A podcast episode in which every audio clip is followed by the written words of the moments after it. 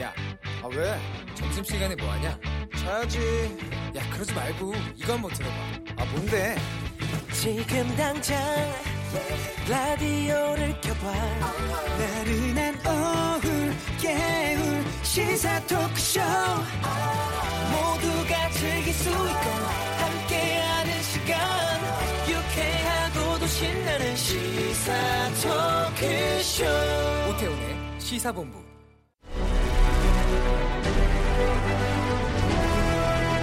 김철민의 본부 뉴스.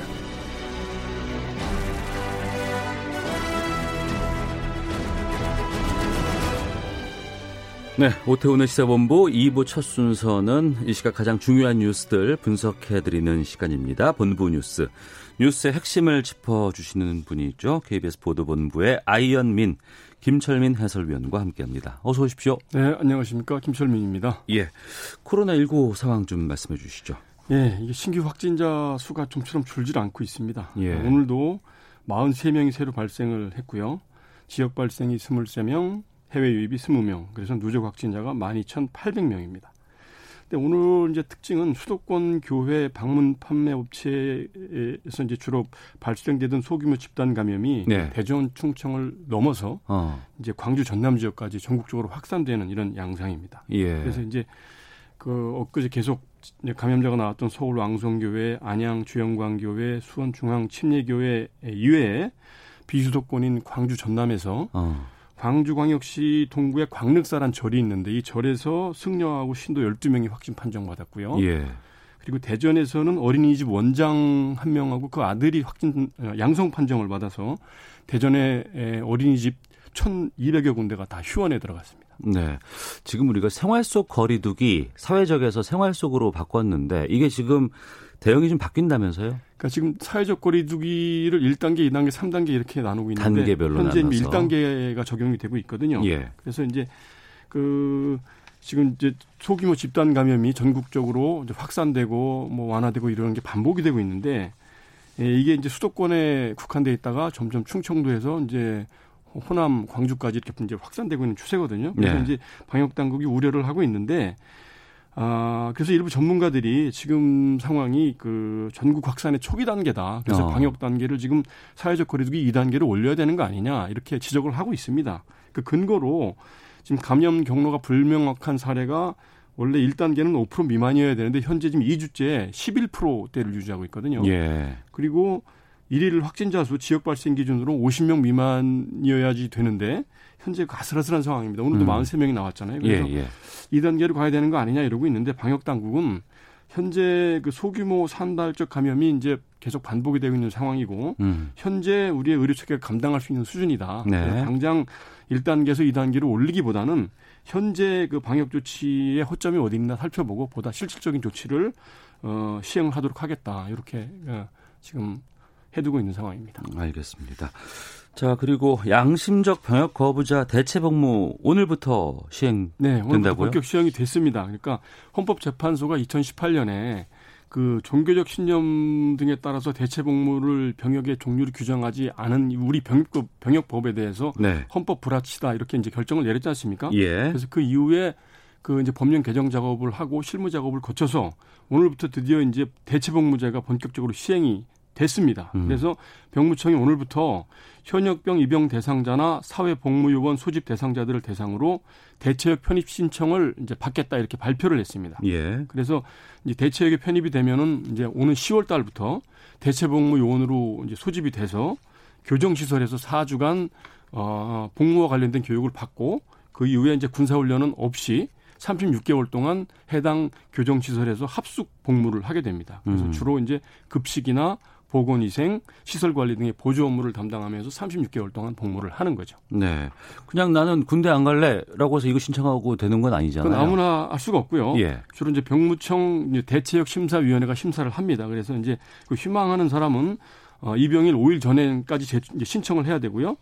어, 신청을 할 때는 그 편입 신청서, 진술서, 가족관계 증명서, 뭐 주변인 진술서, 그 초중고 학교 생활기록부, 뭐 신도증명서 이런 관련 서류들을 다 제출해야 되고요. 예. 이런 제, 서류를 제출을 하면 그 병무청 대체역 심사위원회가 그 현장 진술도 받고 또 주변의 진술도 받고 그다음에 온라인이나 그런 SNS 활동 등도 이제 조사를 해보고 이렇게 해서요. 어, 그 신청자의 성장 과정, 가정 환경, 학교 생활, 종교 활동, 사회 경험 등을 다 종합적으로 평가를 해서 이제 심사를 하게 됩니다. 네. 심사위원들은 29명으로 구성이 되고요. 어, 만약에 심사위 결정에 불복을 뭐 각하가 될수 있고 기각이 될수 있거든요. 불복을 네. 하면 다시 행정 심판이나 행정 소송을 제기할 수도 있습니다. 음. 아, 외신 좀 보겠습니다. 예, 예. 중국이 홍콩 보안법 통과를 시켰어요. 이게 예. 미국에서 상당히 하지 말라고 반대했었는데. 그 미중 갈등이 이제 점점 격화되는 양상입니다. 그 예. 미국이 그동안 강력히 경고를 했는데도 불구하고 중국이 오늘 오전에 홍콩 국가보안법을 통과를 시켰습니다. 중국 전인대 상무위가 그 오늘 오전 현지 시간으로 오늘 오전 9시에 회의를 시작을 해서 15분 만에 만장일치로 표결을 통과시켜 버렸습니다. 그래서 네. 그 이제 홍콩 주권 반환 일인 7월 1일부터 시행을 이제 한다고 밝혔고요. 이제 홍콩 보안법의 주요 내용을 보면은 외국 세력들과 결탁을 해서 국가 분열을 꾀하거나 국가 정권 전복을 기도하거나 테러리즘을 행사를 하면 엄격하게 처벌을 한다. 그리고 홍콩 내 이를 집행할 그 감독기관을 설치한다. 그 이 법을 위반하는 자는 최고 종신형에 처한다. 아주 네. 굉장히 강력한 그 법을 통과를 시킨 겁니다. 어, 그 주요 내용 보니까 상당히 좀 무서운 것 같기도 네. 하고 좀 죄질이 나쁜 것처럼 되지만 이게 또 판단을 어떻게 하는지에 따라 달라질 수도 있는 거 아니겠어요? 그 지금 그 홍콩에서 전개돼 왔던 그 반중 민주화 시위 예. 여기를 강력하게 처벌할 수 있는 근거가 이제 마련이 된 거죠. 음. 그래서 이, 이거에 대해서 이제, 슈- 이제 예, 미국이 그동안 계속 경고를 해왔는데 드디어 이제 보복 조치를 내놨거든요. 그래서 그 홍콩의 자치권이 심각하게 훼손된 것이다. 네. 그 홍콩에 대한 특별 대우를 중단하겠다 이렇게 발표를 했습니다. 음. 그 미국 상무부 윌보르스 장관이 이제 장관명의 성명을 통해서 발표를 했는데 네. 홍콩에 대한 중국 공산당의 새로운 보안 조치 때문에 민감한 미국 기술이 중국의 인민해방군이나 중국 국가안전부로 그 넘어갈 위험성이 커졌다. 그리고 동시에 홍콩 영토에 대한 그 자율성이 심각하게 훼손됐다. 이렇게 밝혔고요. 따라서 수출 허가 예외 같은 홍콩의 특혜 조치를 모두 중단하겠다. 이렇게 발표했습니다. 이제 다시 말해서 이제 홍콩에 대한 그 미국의 국방 물자 수출이 중단이 되고 민과 군이 이제 이중으로 사용할 수 있는 첨단 기술, 첨단 제품의 수출도 중단 조치가 내려진 겁니다. 네. 코로나 상황이 발생하기 전에도 미국과 중국 간의 갈등이 상당히 많이 있었습니다. 그렇죠. 게다가 이제 우리로서는 미국, 중국 모두가 다 이제 우리 수출 주요국이기 때문에 예. 이 미중 간의 갈등이 상당히 심각해지는 게 우리로서는 안 좋은 일인데 그렇죠. 앞으로 전망은 어떻게 보세요? 그 지금 이게 미국 대선 국면에 이런 조치가 나온 거 아닙니까? 예. 그래서 지금 미국 그 대, 저 트럼프 대통령도 그렇고 민주당 대선 후보인 조, 조 바이든 후보도 그렇고 이 표심을 잡기 위해서 중국에 대한 강경 조치를 더욱 어. 어, 주문을 하고 있습니다. 그래서 예. 어, 더 이렇게 악화될 가능성이 있어 보이고요. 지금 그동안 홍콩에 대해서는 미국이 이제 뭐그 무역이라든지 투자, 관세, 비자 발급 이런 음, 측면에서 굉장히 특혜를 많이 줘왔거든요. 네. 본토하고 많이 다르게 특별주의를 보장을 해왔는데 이런 특별주의를 바탕으로 해서 홍콩이 그동안 이제 글로벌 금융 허브로 이제 그 대중 교육의 거점으로 이렇게 성장을 해왔는데 이런 조치들이 중단이 되면 홍콩은 당장 무역이나 금융, 이민 등에서 아주 전방위적인 타격을 입을 걸로 예상이 되는 되는 상황이죠. 그래서 당장 일부 이제 다국적 기업들이 그 사업 거점을 홍콩에서 싱가포르나 이런 쪽으로 이전을 검토를 하고 있는 상황이고요. 어, 뭐, 미중 이제 무역 갈등이 계속 심화되는 상황인데 여기다 이런 보복 조치까지 나오고 이래서 대선 국면까지 미중 갈등은 앞으로 계속 격화되는 거 아니냐 이렇게 좀 전문가들은 내다보고 있습니다. 알겠습니다. 자, 본부 뉴스 KBS 보도본부의 김철민 해설위원과 함께했습니다. 고맙습니다. 네, 고맙습니다.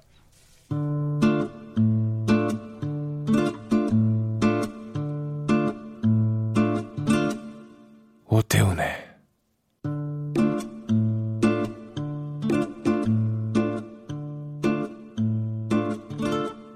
시사본부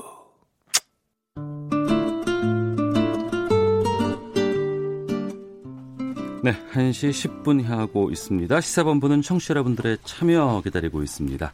샵 9730으로 의견 보내주시면 소개해드립니다. 짧은 문자 50원, 긴 문자 100원, 어플리케이션 콩은 무료로 이용하실 수 있고 팟캐스트와 콩, KBS 홈페이지를 통해서 시사본부 다시 들으실 수 있습니다. 유튜브에서도 시사본부 방송 모습을 만나실 수 있습니다. 매주 화요일에는 정치와투가 있습니다. 아, 오늘도 두 분과 함께 말씀 나누도록 하겠습니다. 더불어민주당 김성환 의원 나오셨습니다. 어서 오십시오. 네, 안녕하세요. 김성환입니다. 예, 미래통합당의 조혜진 의원도 자리하셨습니다. 안녕하십니까? 예, 반갑습니다. 조혜진입니다. 예. 아, 원 구성이 됐습니다. 예. 그리고 이제 오늘 두 분과 처음 만나는 자리라 여쭤보도록 하겠습니다. 더불어민주당이 상임위원장 모두를 지금 가지게 됐잖아요. 네. 김성환 의원께서 먼저 말씀 좀 해주시죠. 예, 안타깝죠. 그, 저희가 어떻게든 여야 합의로 원구성을 해보려고 이제 국회의장이 뭐 여러 압력도 받았습니다만 국회 본회의를 다섯 차례나 연기하면서 여야 합의를 이제 종용했고 이제 급기야 이제 지난 일요일이죠. 네. 이, 이틀 전 일요일 날 어, 도시락 먹어가면서 마라톤 협상을 해서 저희가 알기로는 잠정적으로 일종의 가합의안을 6개 항목에 걸쳐서 네. 가합의안을 만들어서 합의문 서명 직전까지 갔었다고 들었거든요. 네. 그런데 결과적으로 월요일 날 최종 합의가 결렬되면서 이제 더 이상 우리가 기다리긴 어려운 거 아니냐. 음. 국회의장 입장에서도 더 무슨 기다릴 명분이 없어져서 네. 결과적으로 이제 나머지 상임위원장 선출을 하게 됐는데 어 이제 저희 당 입장에서는 보통 어 이제 원내대표에게 협상의 전권을 주는데 네. 미래통합당은 조영 원내대표가 협상의 전권을 못 가지시는 모양이에요. 그러니까 어. 협상하는 사람 따로 있고 결정하시는 분들 따로 있다 보니까 그 합의안을 어, 미래통합당 의원총회에 올리지조차 못했다는 거 아닙니까? 네. 이제 그런 과정들이 있어서 결과적으로 여기까지 왔는데요. 이제 저희가 좀 더 겸손하지만 책임 있게 할 수밖에 없는 상황까지 지금 온 것 같습니다. 뭐 음. 정치는 생물이라 앞으로 또 어떤 변화가 있을지 모르겠지만 여기까지 온 이상 좀 더 책임 있게 일하는 국회를 위해서 좀 더 속도감 있게 어, 해야 되지 않을까. 그동안 좀 개원하고 한 달 가까이 지났지 않습니까? 네. 그 사이에 어, 밀려 있는 숙제도 많고 코로나 경제 위기는 계속되고 있어서 어, 속도감 있게 국민들을 위해서 여러 가지 일을 해, 어, 해야 될 책임이 더 커졌다 이렇게 생각합니다. 네. 김성환 의원께서 지금 말씀해 주신 내용 중에서 여섯 개 항의 가합의 안에 사인까지는 가지 않았지만 합의 안에 일정 정도의 내용이 지금 들어 있다는 것 말씀해 주셨고 또 하나는 협상 따로 결정 따로가 있는 것이 아니냐라고 우려를 표하셨어요. 조혜진 의원께서 말씀해 주시죠. 협상 따로 결정 따로라는 거는 그거는 뭐 모든 협상에서 어차피 협상 대표가 어, 그 상대방하고 의논해서 안을 가져오면은 예. 의원총회에서 최종 결정을 하는 것이기 때문에 음. 그 상대방하고 의견 교환하는 것도 각자 자기 당에 가서 그걸 최종 추인을 받았을 때 확정하는 걸 전제로 해서 의견 교환하는 것이기 때문에 그 자체가 뭐 잘못된 것은 없는 것이고요. 예. 어, 일요일 협상에서 어, 분위기가 괜찮았다고 그 국회 한민수 공보수석이 네. 발표를 해서 어, 저도 개인적으로 기대를 좀 했었고 아, 어, 월요일 오후에 의총이 예정돼 있어서 예. 어, 월요일 오전에 최종 타결을 보고 죄송합니다.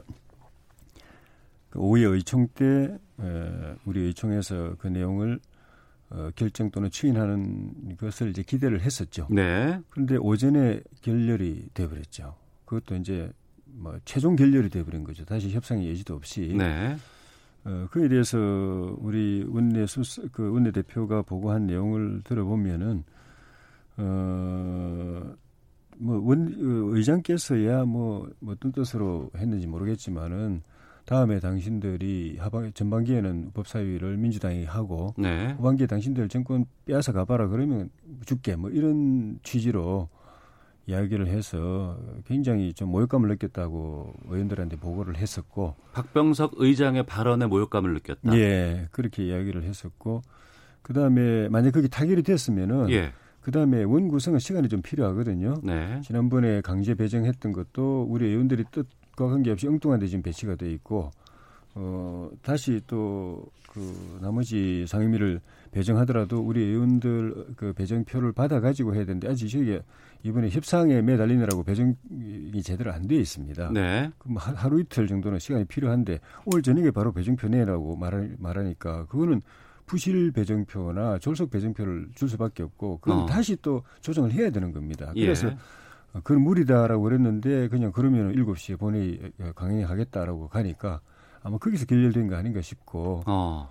그래서 어, 첫, 저, 주말에 좋은 분위기가 그렇게 끝난 거에 대해서는 아쉽지만은 민주당이 우리 원내 지도부를 대하는 협상 태도가 처음부터 끝까지 변하지 않았다는 거. 마지막에 지금 의원님 말씀하신 대로 주말에 이렇게 좀 좋은 분위기까지 만들었으면은 예. 월요일에는 그 방이 그 분위기대로 갔었어야 되는데 음. 마지막에 뭐 오늘 6시까지 배치표 내놓고 7시에 뭐 또 저기 상임위 구성하고 바로 저 시, 저기 이제 예산 심사 들어간다 이렇게 말했던 것이 예, 제- 결과적으로 이런 결과를 가져오지 않았나는 생각이 드네요. 그럼 그 말씀은 이 합의안의 내용보다도 예. 뭐 어떤 그 외에 여러 가지 발언이라든가 아니면은 상임위 명단 제출 시한 여기에 대해서 더 잘못된 부분들 아니면 좀 불편한 부분들이 있었다는 의견으로 이해를 해도 되겠습니까? 그런 부분이 있고 그다음에 좀 전에 말씀하신 합의 내용은 오후에 보고될 예정이었던 것 같은데 오전에 어. 결렬돼 버리니까 아, 예, 예. 오후에 보고되지도 못했죠. 그래서 저희들 저희는 구체적인 그 내용을 모르시고. 예, 들을 기회가 없었던 거죠. 어, 여기에 대해서 김성환 의원께서는 하실 말씀도 있으실 것 같습니다.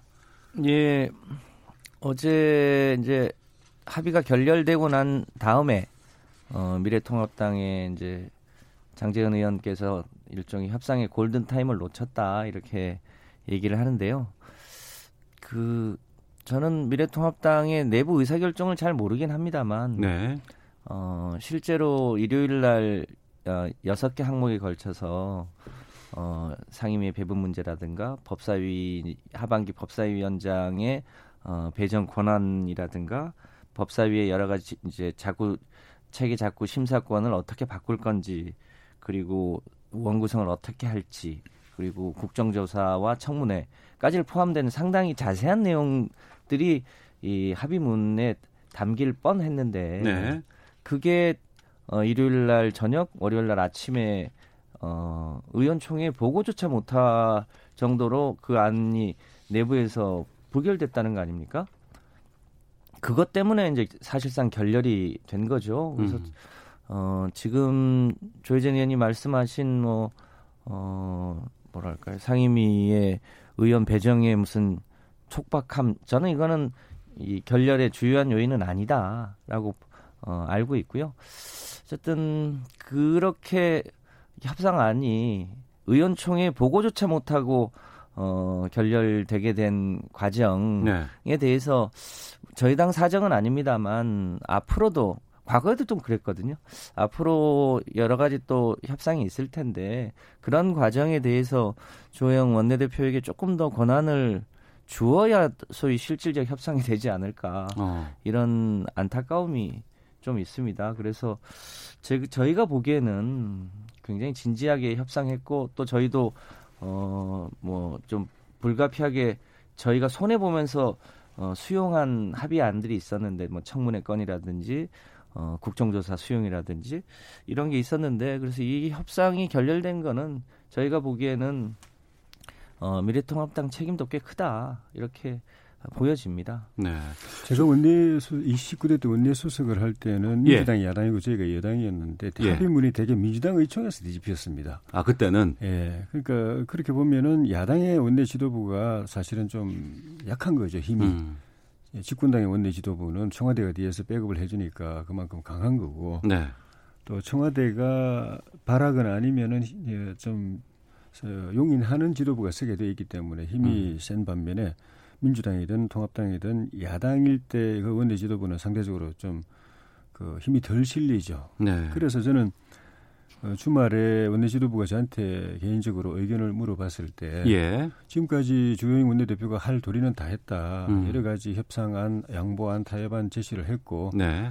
충분히 다 노력을 했기 때문에 이제는 전, 전 개인적인 의견 더 이상 제시 안 하고 정권을 우리 당 의원들이 음. 정권을 위임해야 된다고 생각하고 저 개인적으로도 그렇게 생각하고 앞으로 오늘 주말이나 내일 월요일 아침에 여당 지도부하고 어, 의장하고 삼자가 어떤 안을 가지고 타결을 지어 합의해 오든 네. 저는 그대로 저는 그대로 받을 생각입니다. 예. 라고 이야기하고 월요일 아침에 제가 다른 자리에서 공개적으로 또 그렇게 이야기를 했습니다. 우리 예, 의원들이 이제는 아, 어, 정권 위임하고 합의해 오면 그대로 받아야 될 시점이다. 예. 라고 이야기를 해서 일정 부분 그런 공감대가 있었는데 지금 위임이 안 돼서 그런 게 아니라 결국은 여당하고 국회의장 삼자 어, 그 협상 자리에서 비거려진 걸로 저는 그렇게 협상. 자리에서 예. 그러면 주호영 원내대표가 그것을 어, 결렬을 선언한 겁니까? 아니면 불편하지만 갖고 와서 뭐 일부에서는 뭐 김종인 비대위원장이 뭐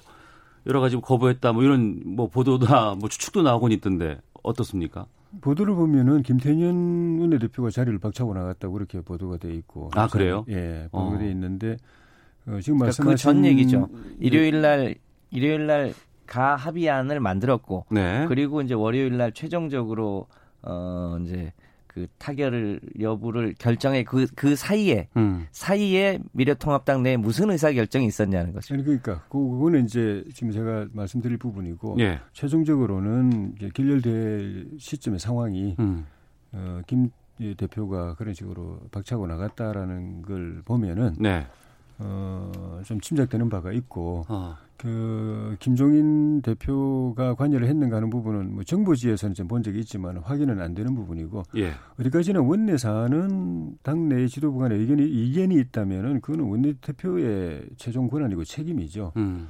어 그리고 다수의 의원들이 지금은 이제 어, 원내 대표가 결정하면은 특별한 어느 일이 없는 한은 이제 받아들일 마음들이 꽤 있었던 것 같아요. 네. 근데 그 원내 대표가 아예 받아서 와서 주말에 뭐 안이 아니라 월요일 아침에 안이 받아와서 우리 의원들에게 제시하기에는 정서적으로나 내용적으로나 굉장히 곤란한 상황이어서 결렬됐다고 이해를 하고 있는 거죠. 네. 김성원 의원님.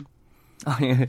그러니까 최종 합의하지 않았지만 아까 말씀드린 여섯 개 합의안을 어, 의장의 중재하에 여야 원내대표가 같이 만든 안입니다. 네. 그래서 국정조사 요구도 있었고 청문회 요구도 있었고 그걸 저희가 불가피하지만 수용했고 어, 그렇게 만들어진 안인데 그 일요일 날 이 저녁부터 월요일 날 아침 사이에 미래통합당 내에 어디 라인에선가 이 부분은 수용할 수 없다고 하는 내부 결정을 한 거죠.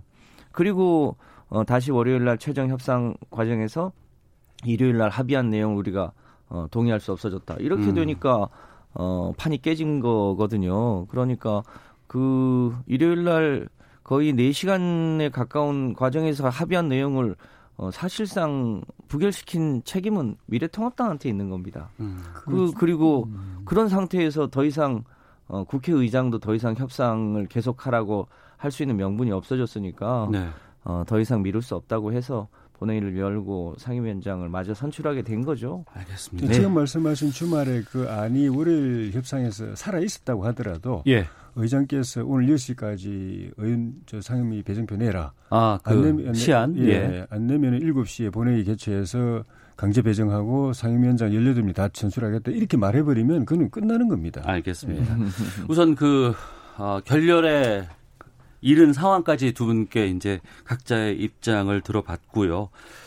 뭐 어제 뭐 상임위 전석을 이제 민주당이 차지해서 운영하게 됐습니다. 그러면 미래통합당에 바로 좀 단도직입적으로 좀 질문을 드려보겠습니다. 예. 앞으로 어떻게 하실 계획이세요? 그 때문에 오늘부터 내일까지 1박 2일로 긴급 이제 끝장 토론 의총이 개최 그 열리고 있는데요. 네.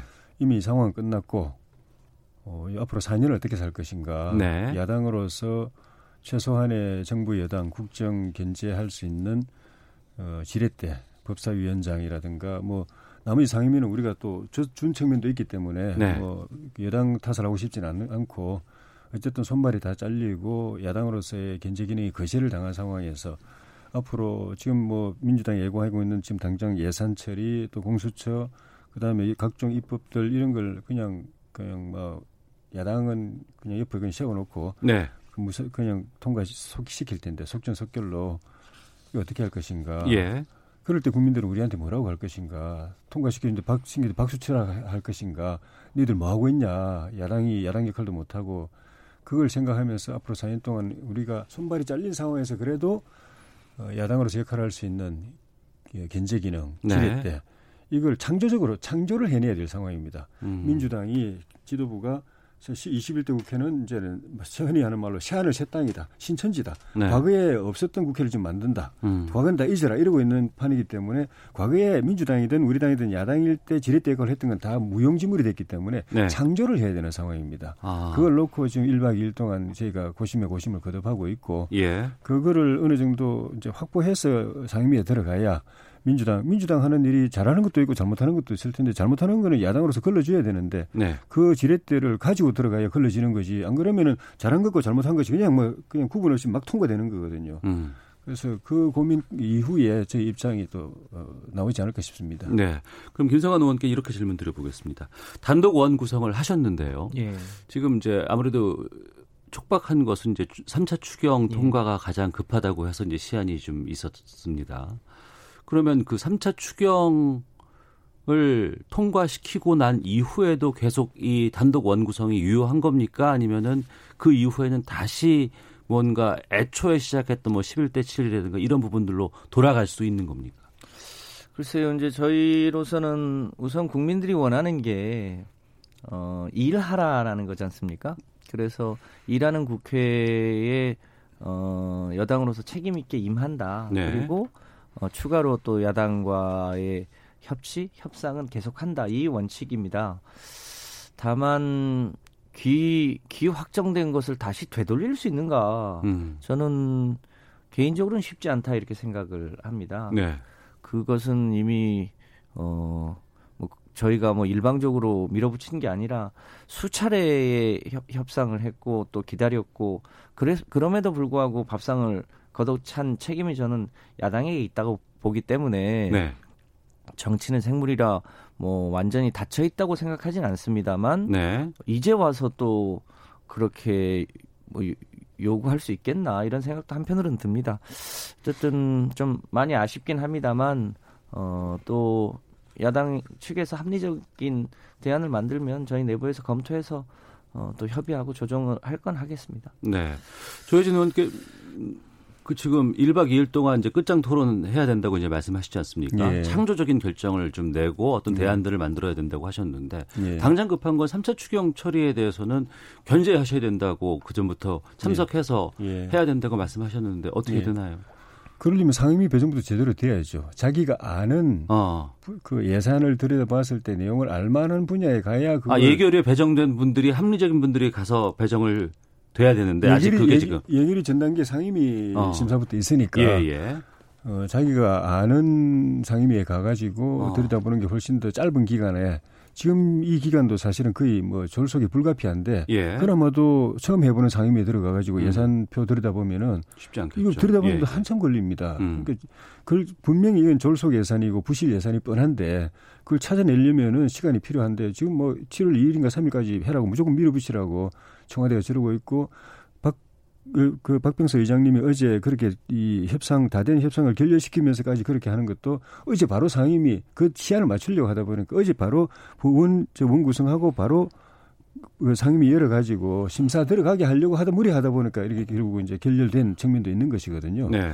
근데 그 그렇게 되면은 결국은 그 유례 없이 전반기에 사- 세 차례나 추경을 하고 어. 35조라는 사상 최대의 이 본예산이 다른 나라 같은 본예산 예산 그 한- 규모인데 이걸 또 추경이라는 이름으로 하고 내용을 들다 보면은 제대로 된 일자리는 없고 거의 단기성 알파 알바성 단기 일자리들이고 이 예산 끊어지면 바로 또 실직되는 그런 예산 그 저기 그 일자리들이고 네. 우리가 볼 때는 일자리 통계 분식하기 위한 통계 실업률이 이만큼 떨어졌습니다. 취업률이 이만큼 올라갔습니다. 그거 보여주기 위한 것밖에 아니어서 잡아내야 되는데 음. 이렇게 하면은 상임위도 엉뚱한 데 다 배치해 놓고 시간도 없고 그럼 민주당이 부실 예산을 그대로 통과시키는 것밖에 안 될 거라고 보죠.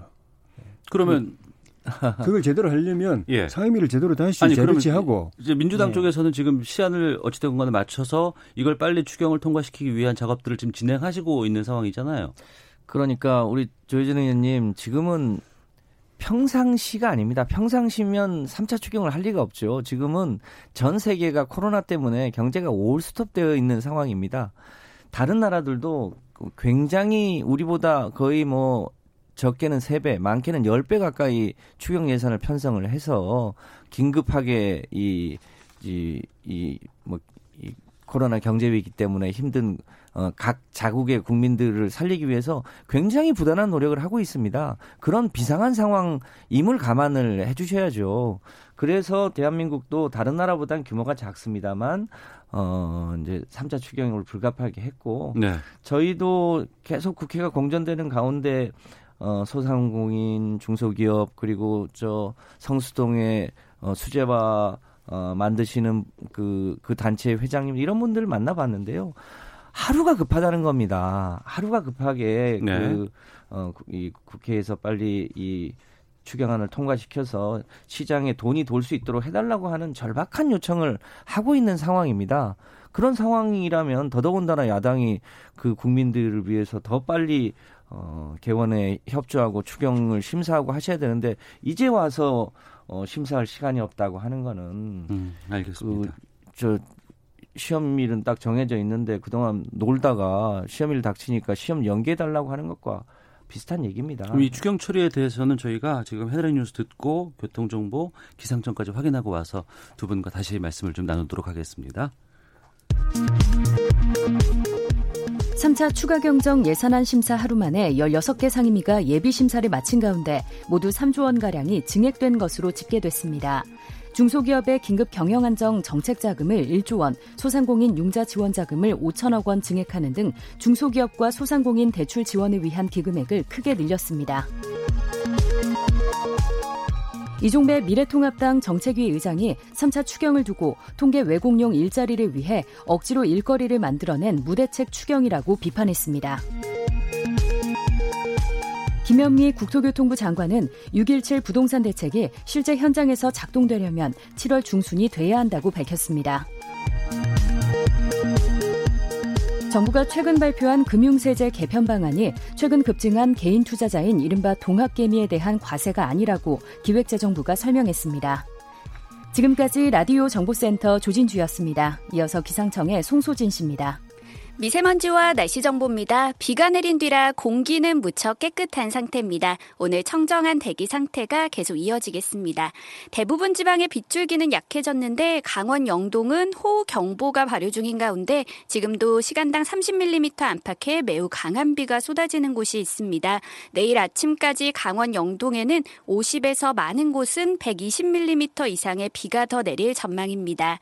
그 밖에 남부 지방의 비는 오늘 낮에 대부분 그치겠지만 중부지방은 내일 새벽까지 이어지겠습니다. 다만 오늘 밤에 소강 상태를 보이는 곳도 있겠습니다. 한편 지금 바람도 강하게 불면서 강원 영동과 경상 해안, 여수와 전남 도서 지역에는 강풍 주의보가 내려져 있고 강원 영동에는 폭풍해일 특보도 발효 중이니까요. 바람에 의한 피해가 없도록 주의하시기 바랍니다. 현재 서울의 기온은 22.1도입니다. 미세먼지와 날씨 정보였습니다. 이어서 이 시각 교통 상황을 KBS 교통정보센터 김민희 씨가 전해드립니다. 네, 낮 시간 도로 위로는 돌발 구간을 주의하셔야겠습니다. 남해고속도로 부산 쪽으로 진교 부근 1차로에서는 낙하물을 처리하고 있고요. 호남고속도로 지선 대전 쪽으로 계룡 부근 3차로에서는 고장난 차를 처리하고 있습니다. 평택 시흥고속도로 시흥 쪽으로 남한산 부근에서 난 사고는 지금도 1차로를 막고 처리 작업을 하고 있는데요. 이 때문에 송산마도부터 정체 매우 심합니다. 이 구간 지나는 데만 1시간이 넘게 걸리고 있는 만큼 미리 송산마도 나들목을 이용해 77번 국도 등으로 우회하시는 것도 좋겠습니다. 서울 시내 간선도로 지나기는 점심시간을 지나면서 더욱 수월해졌지만 서부 간선도로 안양 쪽으로는 지금도 목동교 부근과 또 고척교에서 금천교까지 정체고요. 반대 성산대교 쪽으로도 고척교부터 성산대교 남단까지 더디게 지납니다. KBS 교통정보센터였습니다.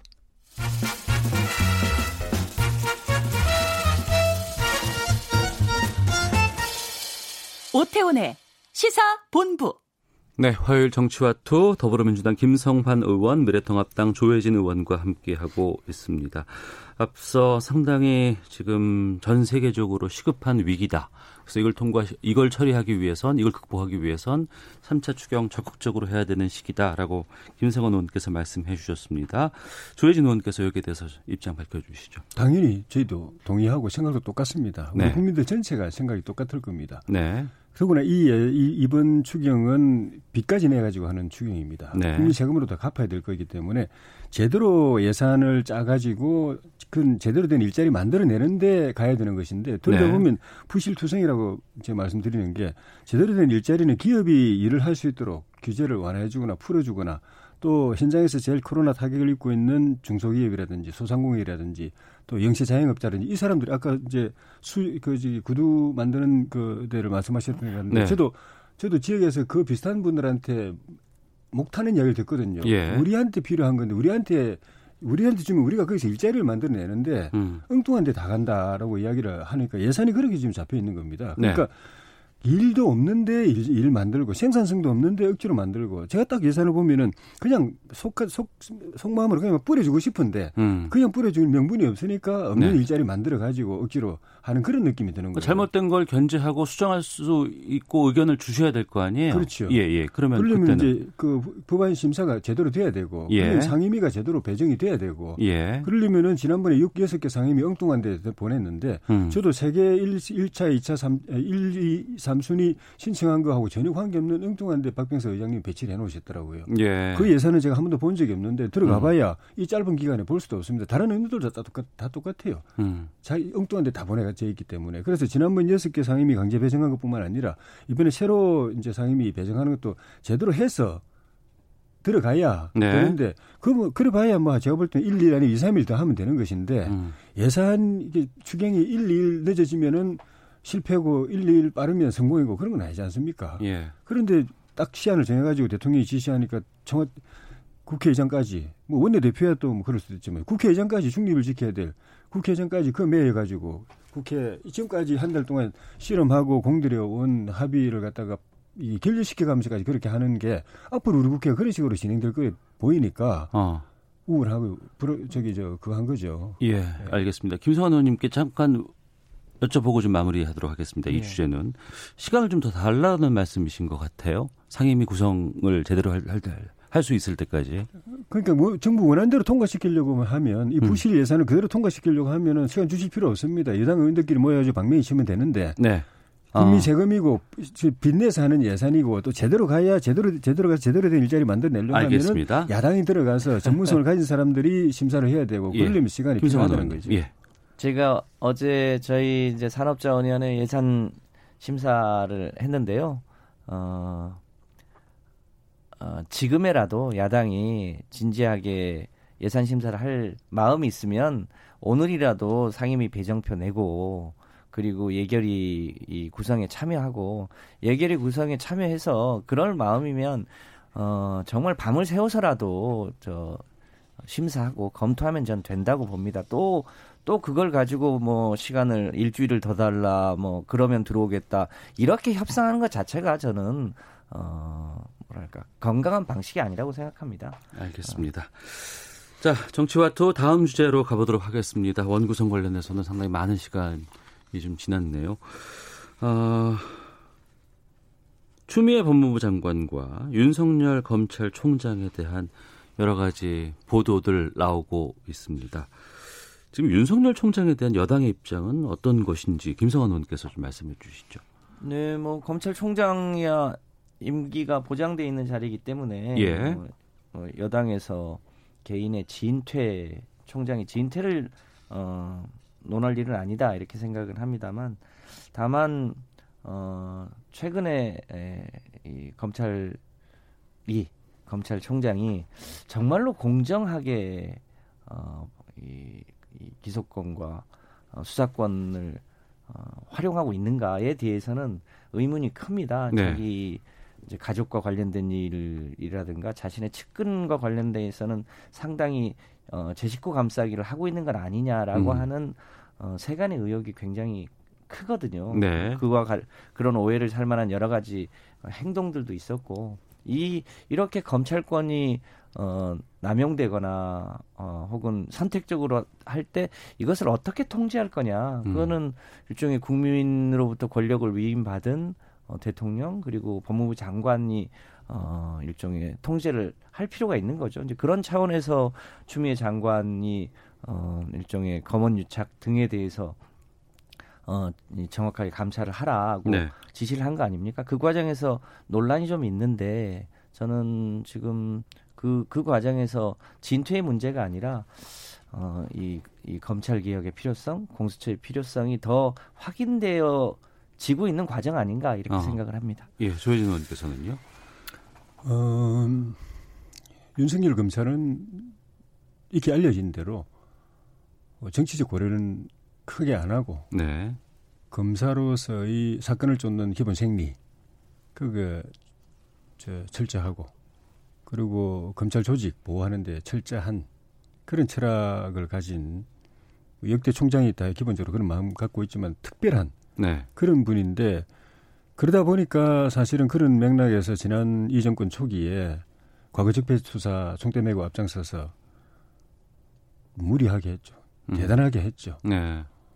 와, 저, 정말 저뭐 좀 전에 말씀 그런 검사로서의 생리, 조직 논리 이걸 보면은 이해가 되지만 한편으로 보면은 이 이래, 이래도 되는가 싶을 어. 정도였는데 예. 대표적으로 뭐 그때 뭐 압수수색 무차별적으로 하고 구속 뭐 다반사로 하고 어, 그리고 뭐 별건 수사 또 뭐 피해 사실 공표 뭐 줄줄이 흘리고 그리고 어, 또 사건 플리바긴이라고 해서 우리말로 하면 사건 거래가 될까요? 뭐 그런 것도 뭐 다반사로 하고 그렇게 해서 무리하게 전직 대통령 두 명 감옥 보내고 수많은 사람 감옥 보냈죠.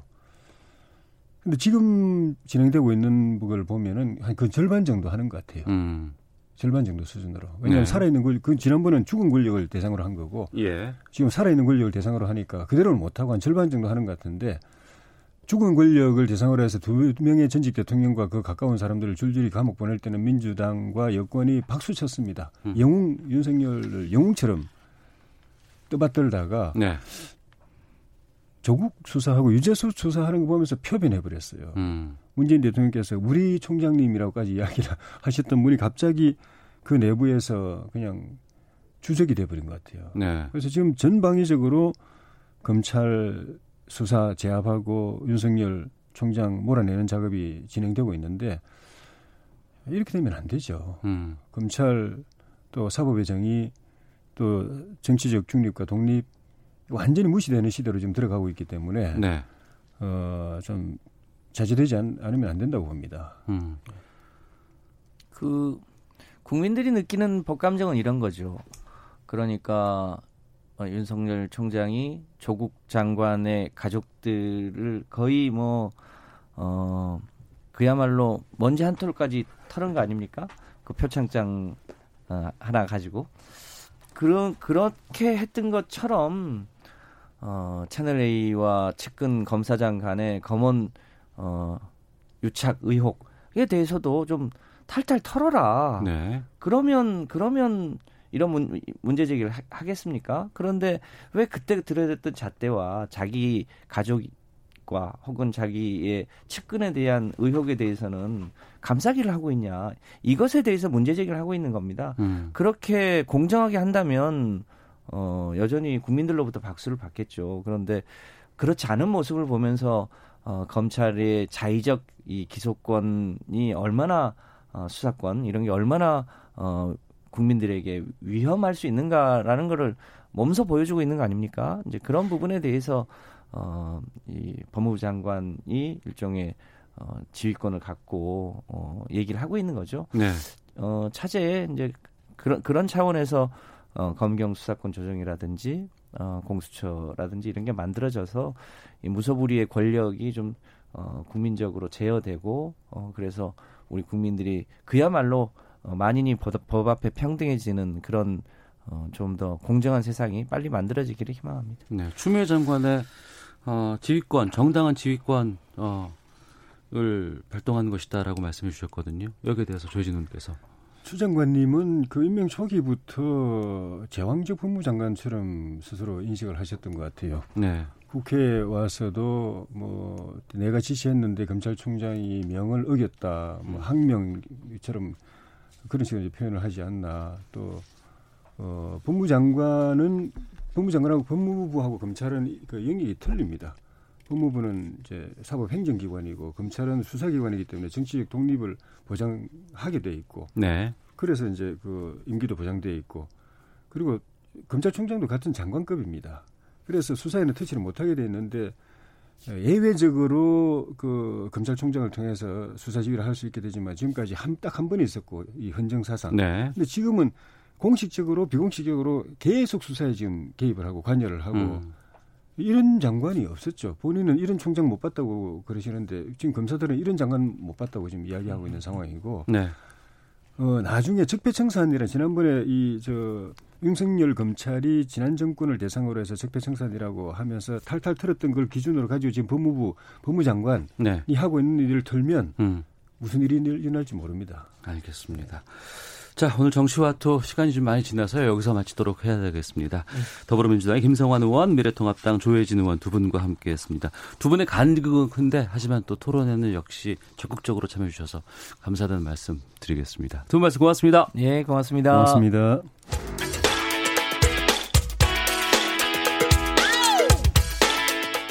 오태훈의 시사본부는 여러분의 소중한 의견을 기다립니다. 짧은 문자 50원, 긴 문자 100원의 정보 이용료가 되는 샵 9730, 우물정 9730번으로 문자 보내주십시오. KBS 라디오 앱 콩은 무료입니다. KBS 라디오 오태훈의 시사본부. 지금 여러분은 대한민국 라디오 유일의 점심 시사 프로그램을 듣고 계십니다. 자동차의 모든 것을 알려드리는 시간입니다. 권용주의 차차차 오토타임즈 권용주 편집위원과 함께 하겠습니다. 오늘은 전화로 만납니다. 계시죠? 네네네네. 네네네네. 반갑습니다. 목소리만 들어도 좋습니다. 자. 아, 고맙습니다. 예. 그래도 나와주시면 더 좋고요. 아, 오늘이 6월 30일입니다. 내일 7월 1일. 이러면 이제 상반기 끝나고 내일부터 하반기 됩니다. 시간이 빨리 간다는 생각이 들고 하반기부터 자동차 관련해서 달라지는 게 꽤 있다고 하는데 먼저 개별 소비세율 달라지죠 내일부터. 예, 몇 번 말씀을 드렸었죠. 그 7월부터 연말까지 승용차 개별 소비세율이 네.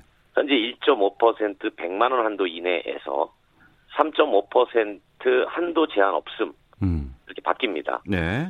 원래 이제 코로나19 파급 영향 최소화 조기 극복을 위해서 어, 승용차 개소세를 공장도 가격이 원래는 5%인데 이걸 1.5%까지 내려서 6월 30일까지 적용을 했고요. 네.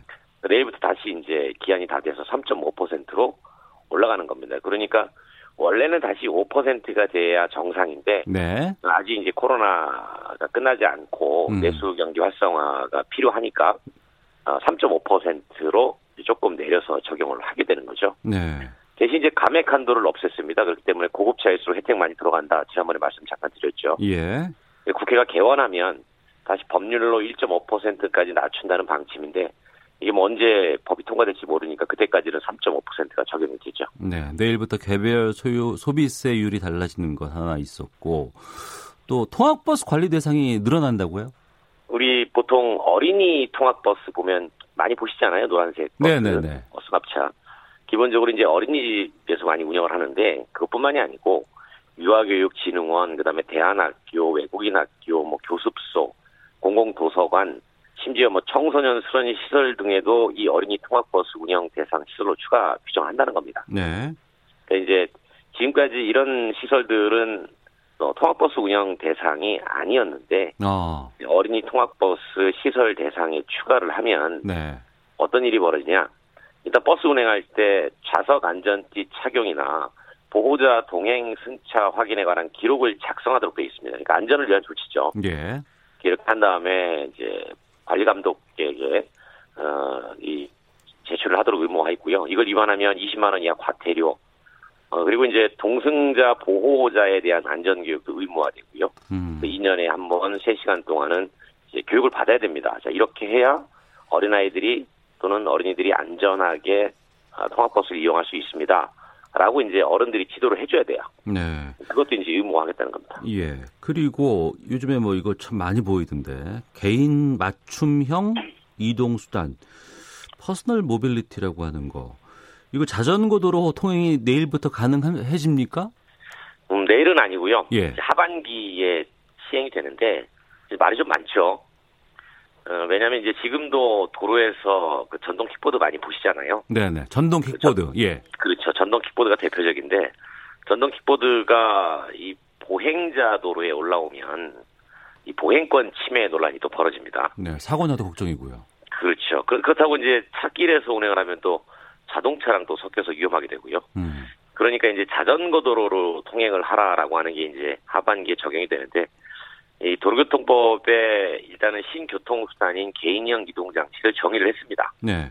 아, 그래서 통행 방법을 정했고요. 어, 자전거와 전 동일한 최고 속도 25km 미만.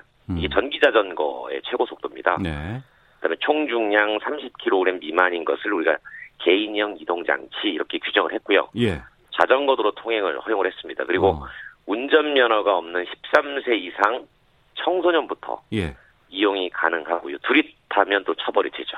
음. 그러니까 지금까지는 원래는 이 어, 킥보 전동 킥보드를 운전면허 있어야지만 원래 됐었는데 이게 운전면허 그렇죠. 없는 13세 이상 성인이 타도 되도록 바꾼다는 거죠? 뭐 운전면허라기보다는 그냥 소형 원동기 면허인데 음. 그게 있으니까 이용이 좀 번거롭고 네. 어 그리고 이제 이 자전거 전용 도로에 이용할 수가 없었으니까 음. 어, 좀 활성화 차원에서 활성화 차원에서 많이 열어준 겁니다. 알겠습니다. 범칙금도 높아져요? 어 이런 경우는 많지 않죠. 혹시 뭐 운전하시면서 네. 고속도로에서 이 제한 속도가 시속 100km인데 네. 180km로 운전하신 적 있으세요? 차가 안 나가요, 그, 거기까지. 예. 그래서 이제 어, 이 80km까지 속도를 초과하면 이걸 보통 우리가 초과속이라고 얘기합니다. 예, 예. 근데 그런 어, 차들이 예. 있어요, 진짜? 그 간혹 예. 뭐 내 차는 좋은 차니까 어, 성을 한번 뽐내 볼까라고 해서 고속도로에서 어, 상당히 고속으로 밟는 차들이 간혹 있어요. 아, 부항부항 하면서 가는 차를 좀 본 적이 있는 것 그렇죠. 같습니다. 예. 네네. 그래서 제한 속도를 80km를 초과했을 때는 30만 원 이하 벌금에 처하고요. 예. 만약에 이제 경부고속도가 시속 100km 제한인데 네. 거기서 200km로 달려서 카메라에 찍혔다. 어. 그럼 100만 원 이하 벌금입니다. 예. 그리고 세 번 이상 제한 속도를 시속 100km를 초과해서 운전했을 때는 1년 이하 징역 또는 500만 원 이하 벌금이에요. 음. 그러니까 처벌을 대단히 강화시킨 겁니다. 네. 어, 이게 왜 그러냐면 아무래도 초과속으로 운행을 했을 때는 자동차는 속도와 어, 충돌했을 때 상해율이 동시에 같이 올라갑니다. 그렇죠. 예. 많이 다치죠. 충격량이 세기 때문에. 네. 그래서 이 도저히 안 되겠다. 그리고 이제 민원도 많았고요. 음. 그래서 초과속하는 차들 적극적으로 형사처벌하겠다는 겁니다. 네. 그러니까 단순히 이거는 뭐 속도를 높이는 이런 차원이 아니고 이건 범죄로 볼 수밖에 없을 것 같아요. 해외에서는 잠재적 살인자라고 하죠. 예. 알겠습니다. 참 80km를 초과하는 경우 30만 원 이하의 벌금 이것도 너무 낮은 거 아닌가 싶은 생각이 들기도 한데. 그래서 우리도 이런 얘기 있었어요. 뭐냐면 그 제한 속도를 초과했을 때 그 위반자의 재산 상황에 따라 가지고 예, 예, 예. 벌금 벌금을 예.